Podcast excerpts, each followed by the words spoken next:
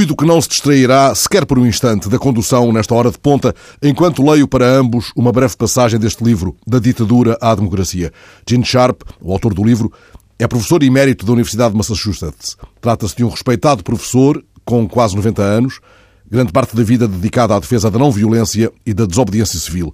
Foi várias vezes nomeado para o Nobel da Paz. Einstein escreveu o prefácio do seu primeiro livro. Vou ler para ambos uma passagem sobre o que ele chama os ditadores simpáticos. Simpáticos está entre aspas, claro. Quando este livro, editado em Portugal pela Tinta da China, me chegou às mãos, trazia uma cinta com um sinal de perigo e um aviso em ditaduras, este livro pode levá-lo à prisão. Foi a leitura deste livro que levou, aliás, à detenção os ativistas angolanos ontem condenados. Passo a ler, se me permite. O domínio exercido pelos ditadores pode assentar numa diversidade de motivos e objetivos: poder, posição, riqueza, reestruturação da sociedade e outros. É importante não esquecer que, ao abandonarem a sua posição de poder, estarão a prescindir de todos eles.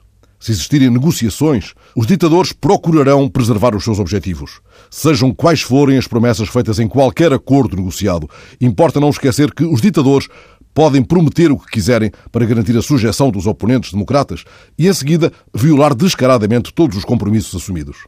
Se os democratas concordarem em pôr fim à resistência em troca de uma suspensão temporária da repressão, poderão vir a sofrer uma forte decepção. A interrupção das ações de resistência raramente conduz ao abrandamento da repressão. Uma vez eliminadas as forças moderadoras da oposição interna e internacional, os ditadores podem mesmo organizar ações de opressão e violência ainda mais brutais do que antes.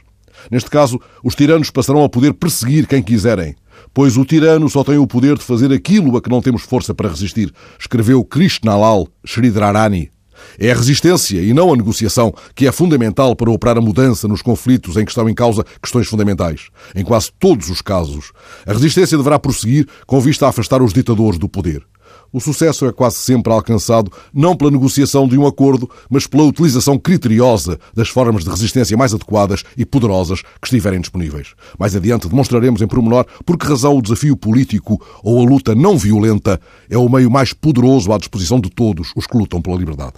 Sentiu-se incomodado por ter escutado a leitura deste excerto do livro Da Ditadura à Democracia?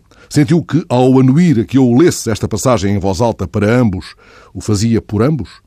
É reconfortante saber que não sentiu receio, que não teve de baixar o volume do rádio, que esta passagem o não atemorizou. Na verdade, não estive a ler para ambos, por ambos, um capítulo do Manual da Guerrilha Urbana de Marighella e vivemos felizmente em democracia, ainda que algumas vezes ela seja minada, corroída, vilipendiada. É reconfortante saber que esta leitura partilhada não faz de nós uma associação de malfeitores.